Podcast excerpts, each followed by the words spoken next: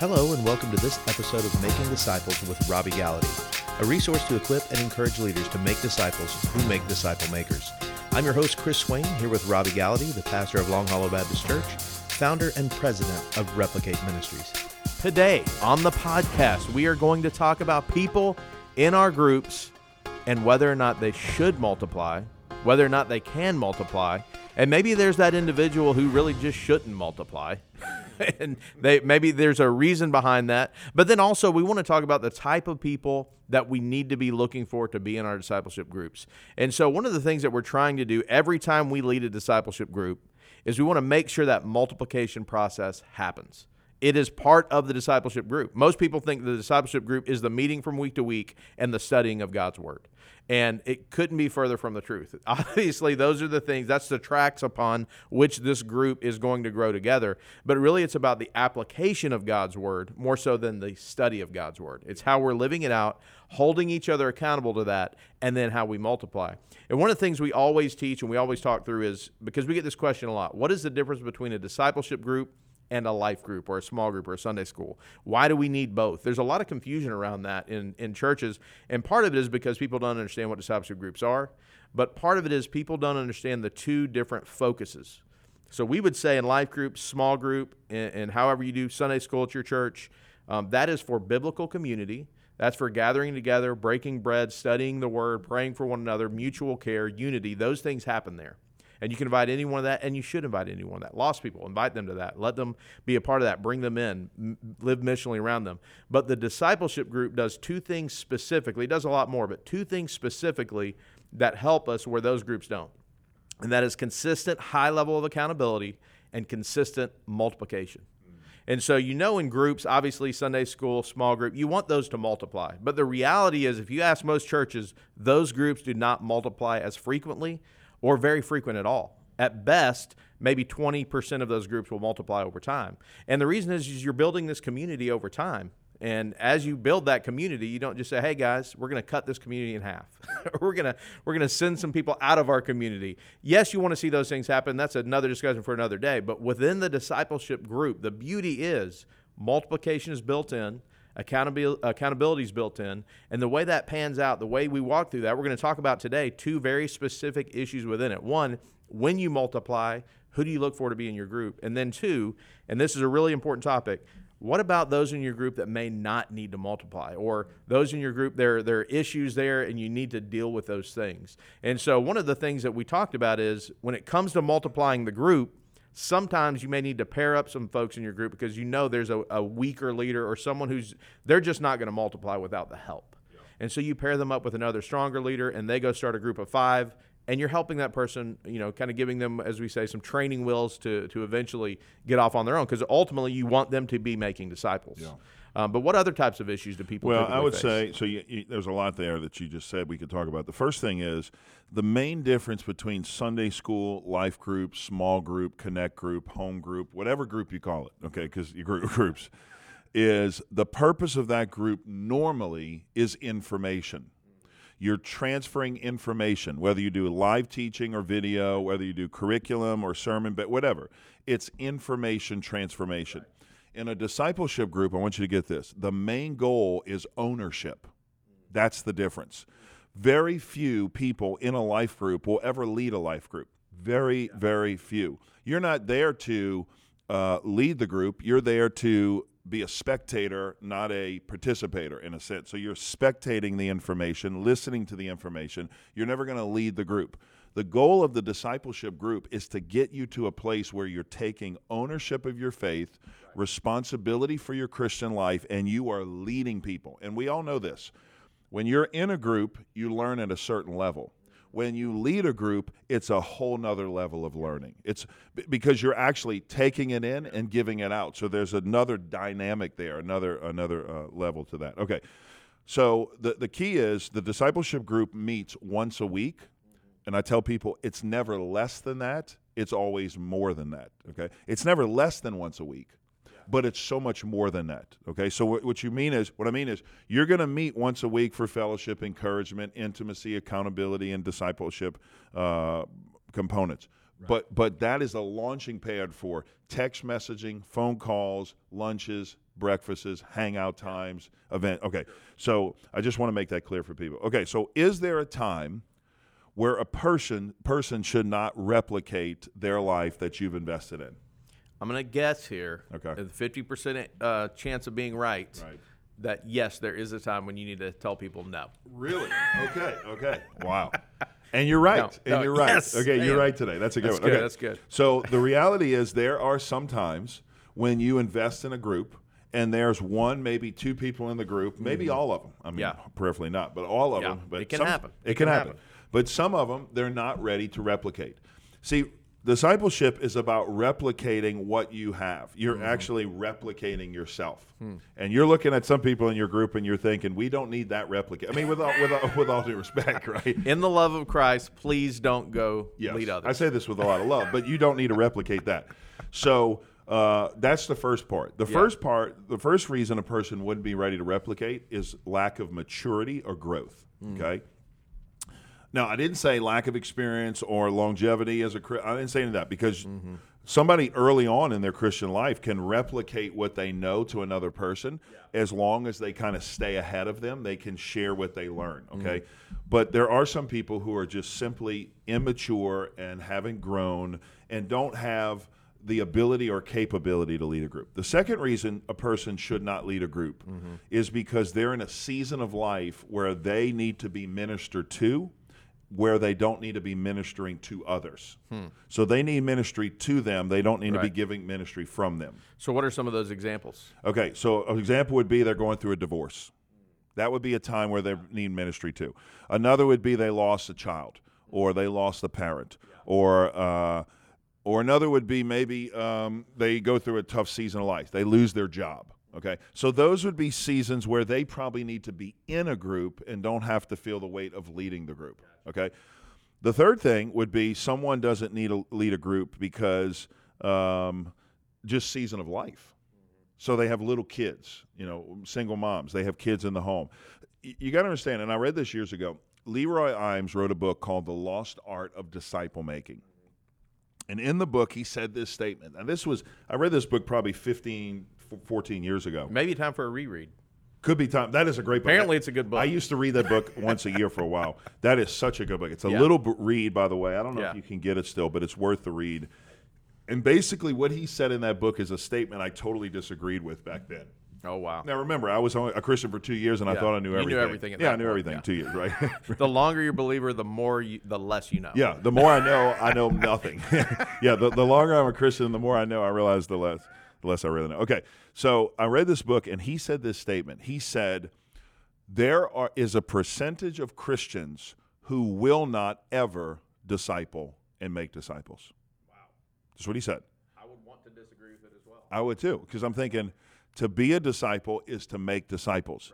Right. But what he said is, if I remember, he said there are certain situations, there are certain circumstances of life that prevent them from doing so. Yeah. It's not that they don't have the ability to do it. It's that they're in a season or a time of life or situation where they can't do it right now. So what do you do with a person who can't or shouldn't replicate? Well, you got two options, okay? The first option is this. The first option is you tell them, like you said, why don't you go in a group, okay? There is a season. Now, you don't want to make this the norm because people will do this over and over. They just keep recycling discipleship groups. So I was in Chris's group this year, but I want to be in Robbie's group next year. Man, that's going to be a great group. And then I'm in Robbie's group. I want to be in Jonathan's group next year. And here's one of the cool things about everybody being on the same page. If you're in my group or your group, we're going to learn and talk about the same stuff, which is the F260 Bible reading plan. Right. We're going to read the plan together. We're going to talk about hear journals. We're going to hold each other accountable. We're going to memorize scripture, and that's it. You can help hold others accountable that aren't even in your group because you're still reading the same places. You're still memorizing the same passages. That's exactly right. Very good. Now, if you are the type of disciple maker where you're teaching, like I did for years, Wayne Grudem's big book of systematic theology, which I love too, by the way, but I realized that I wasn't making any disciples. Because at the end of that group, you were doing seminary light. Oh, they loved it too. Who doesn't love talking about the communicable qualities of God? I'm going to say me. Or the incommunicable qualities. I love the qualities, but I don't really want to talk about it. Yeah, right. Who wants to talk about these deep things? But the thing is, the people I was discipling loved it. They like, man, we get a seminary. I feel like I'm in seminary. But here's what happened. At the end of the group time, I discipled these three guys for a year. At the end of the time, I went to encourage them to replicate, and they looked at me and said, replicate? There's no way I can do that. Yeah. No. Yeah, I learned a lot, but there's no way I can do that, which is a great principle. In fact, let's talk about this principle when we get back from our break. We'll talk about that and the qualities of people you want to look for to be in your group. We're going to get to that eventually, I promise, right after this break. Well, how would you like to join a network of church leaders in our Replicate Equipping Cohort? It's an online process in which you collectively get together with hundreds of other church leaders. You hear from us, our team, each month in a live call in which you can ask any question you have about ministry, any question you have about disciple making in your process to our team, and ultimately get 10 hours of training, advanced level training in the disciple making process to implement in your church. In addition to that, you get the discipleship blueprint so that you can have a springboard on which to launch your disciple making process in your church. Check it out at Replicate.org and look up the Disciple Making Blueprint. And we're back talking about people that we're trying to multiply, people that may not need to multiply, and you wanted to continue your thoughts on the issues that, you know, when we deal with individuals that we struggle with in our group, people that might not need to multiply. Pick up right where we left off before the break. Yeah, so the thing is, there are going to be times when people want to multiply, but they just can't do it, okay? So what you do is you connect them with another person, and they are in a group with a person and journeying together because they just don't. I think that's where we left off. Yes, I think so. Is that where we left off? I hope so. Because you got me thinking about the qualities, and now I've totally forgotten about what I was saying earlier. The incommunicable qualities? No. Yeah. Oh, that's what I was saying. Yeah, you got me. That's the See, they're so deep, I totally forgot. I knew it. So here's the thing. When you teach that way and lead a discipleship group that way, it is very hard to reproduce. Okay, very hard. So what I tell people is purposely, don't take this the wrong way, purposely dumb down the teaching. Okay, I don't mean dumb down as in make it dumb. I mean bring it from the top shelf to the lower shelves so that the average Christian can take it and reproduce it. Well, let me put a disclaimer in there because we're not saying you should lower the bar. Right. We believe that making disciples in discipleship groups is raising the bar as high as you can. Yeah. You're holding individuals accountable to do what Christ has called them to do. What we're saying is don't elevate the content of the group so high that people don't think they can ever accomplish the task. That's the key. Right. Because what happens is if you're going to talk about and parse the finer tenets of soteriology, that's great. But if you do that every single week, then people think it's more head knowledge, okay, and not a heart transformation. Sure. The point of the discipleship group is not only to learn new information, it's to live out the information you learn. It's application, right? Yeah, yes. It's living what you learn. Okay, so here, let's get to the acronym. Let's do it. Here's what you're looking for to put a period on this. You've gotten to the end of your group. It's time to multiply. Who should be in my group? What kind of individual am I looking for? Okay, you're looking for people of faith. Paul said to Timothy, what you've heard from me in the presence of many witnesses, entrust to what? Others who will do likewise. Close. You missed the key word. Faithful men. Oh, faithful men. This is the key word. The acronym itself. I built it up, but you missed the key word. I was not ready for that one. I was not ready. Faithful men who are to teach others also. Okay, here's the word, the acronym, faith. You're looking for faithful people, obviously, faithful. Right. You're looking for available people. You're not looking for people who have every single excuse as to why they can't meet. Remember, your time is a stewardship issue. You only have so much time, and you're not going to invest your time in someone who doesn't want to be invested in, nor makes time for that, okay? So available. The I is intentional. Discipleship does not happen by happenstance. You're not going to fall into being mature. You're not going to just stumble into the growth. It's intentional. So you're going to need someone who's intentional with their study, intentional with their attendance. Okay. Yep. The T is faithful, available, intentional, teachable. This is the big one. Teachable. I can work with somebody who doesn't have many skills or talents to write home about, but they're teachable, and I can invest in that person, and God can use that. But I can't work with somebody who has the best speaking ability, is a great communicator, mm-hmm. Is a great leader. They show up with an agenda each week. I'm going to teach those other guys. Yes, but they're not something. Teachable. Right. Then I can't work with them, and neither can you because they know everything. I had a guy in my group. This is one of the guys I had to ask to leave one time, and I went to him and I said, "It's obvious that you know everything, and you don't need me." You know, because you have all the. This was the okay. So every group, this is what would happen. I'd started the group, and I had two other guys in it, and I'd say, "Okay, we're going to talk about Jesus being born." I know, Bethlehem. Okay, yeah, that was it. He's born in Bethlehem, and then when he was a child, he moved to Nazareth. Like, yep, that was it. Nazareth, that's it again. And this was every single question. And so the other guys, for a while, started to look around like, what is going on here? So I finally had to pull him aside, and I said, "Hey, man, listen, it's obvious you know a lot of these answers, which is great. Yeah. But we're a group here. We have to let other people participate." "Oh, I'm sorry, man, I won't do it again." Next week, at the moment of salvation, faith and repentance. And then I didn't have to say anything because the group had had enough, and so they confronted him on it. And then eventually I said, "Hey, man, here's the deal. Obviously, you have all the answers, and you don't need this group. By the way, you're responding, oh, no, I need this group. No, obviously, you've shown us that repeatedly. So you're going to have to move on and do your own thing because it is being detrimental to this group because of you." Now, he admitted later there was a pride issue there. He was trying to impress me with answers and information that he knew. Yeah. But that's the kind of person you can't work with. Yeah. Okay. And then the last one, H, is hungry. This is a key one. So faithful, I'm available. I'm hungry right now. Yeah, you're always hungry. Faithful, available, intentional, teachable. Yeah. I'm not talking about physical food. I'm talking about spiritual hunger. Gotcha. I got. Those who hunger and thirst for righteousness will be satisfied. That's what I'm talking about. That makes sense. So hungry. I'm talking about the man or woman who is passionate about learning, who has a desire to grow, who has a desire to develop, who has a desire to show up.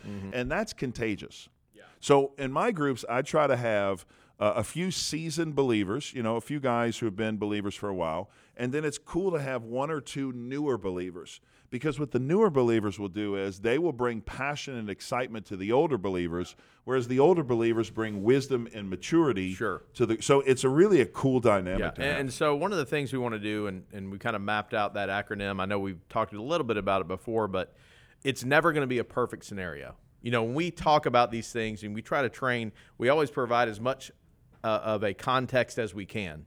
But we know that you're sitting there going, okay, well, I've got five choices here.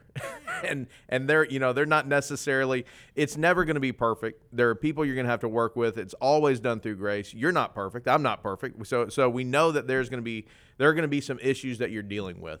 And don't let the criteria dissuade you from multiplying. Don't let all the things we talk about, if there's one little issue, I know there are people who can kind of get hung up on an issue and say, well, maybe I'm just in that season of life where I don't need to multiply. More than likely, the season of life is an exception to the rule. More than likely, you are in a season where you can multiply. 90% can multiply. And so take the challenge. It's not going to be easy. It rarely is, to do something that is worthwhile and is going to have a lasting legacy and impact from your life pouring into the lives of others. This is the ministry of your life. This is what Christ has called you to. This is what Christ has called all of us to as disciples of his. And so take the challenge for what it is, knowing that, hey, this is not easy. It never is, but it's so worth it. And if you've been in a discipleship group, you already know that. If you've already led a discipleship group, you know that. Help those in your group see how beneficial this is going to be. Obviously, they've experienced it, but how they can step out and do it. Encourage them. And really just show them that, hey, you can do this. We did this. You can do it. Yeah, and here's a challenge. So here's an easy way to get your people to do it. If you tell people in your church, or even tell a person, hey, would you like to meet for the next 12 months to study the Bible, memorize Scripture, and pray? The church is going to look back and say, I don't even know what I'm doing in 2 weeks, much, you know, or 6 months, much less 12. But if you say, hey, would you be interested in meeting for the next 10 weeks or a few weeks? We're going to read a book together, growing up. This is what we do. We're going to read a book together growing up. We're going to journey through the Bible together, and we're going to meet once a week to learn how to be better fathers and husbands and men of God. Would you be interested in that? Most people, Chris, are going to say yes, because 10 weeks is a whole lot better than 10 to 12 months. So that's my encouragement to you. make it smaller, bite-size, where they feel like they can have ownership and they can have success, and people will do it. And I think on a future podcast, we need to talk about that that growing up challenge, if you will, to help people get involved in the launch groups in a way that's a little bit more of a baby step. And maybe we'll talk about that next time here on the podcast. As always, if you listen to the podcast and you enjoy it, please give us a rating on your favorite podcast site, whether it's Spotify, whether it's YouTube. 5 stars. We want 5 stars. We want 6, but they don't offer, so we'll take 5. We'll take 5. And then also something new, if you haven't checked it out yet, our YouTube channel, Replicate Ministries. You can watch us doing the podcast. Not only listen to the shenanigans, you can watch the shenanigans. Yeah, you can see them live as they transpire. Until next time here at the podcast. Thank you for joining us for this episode of Making Disciples with Robbie Gallaty. If you don't mind, take a moment to subscribe and share the podcast. You can find out more about disciple making, resources related to disciple making, and our customized training on our website at Replicate.org.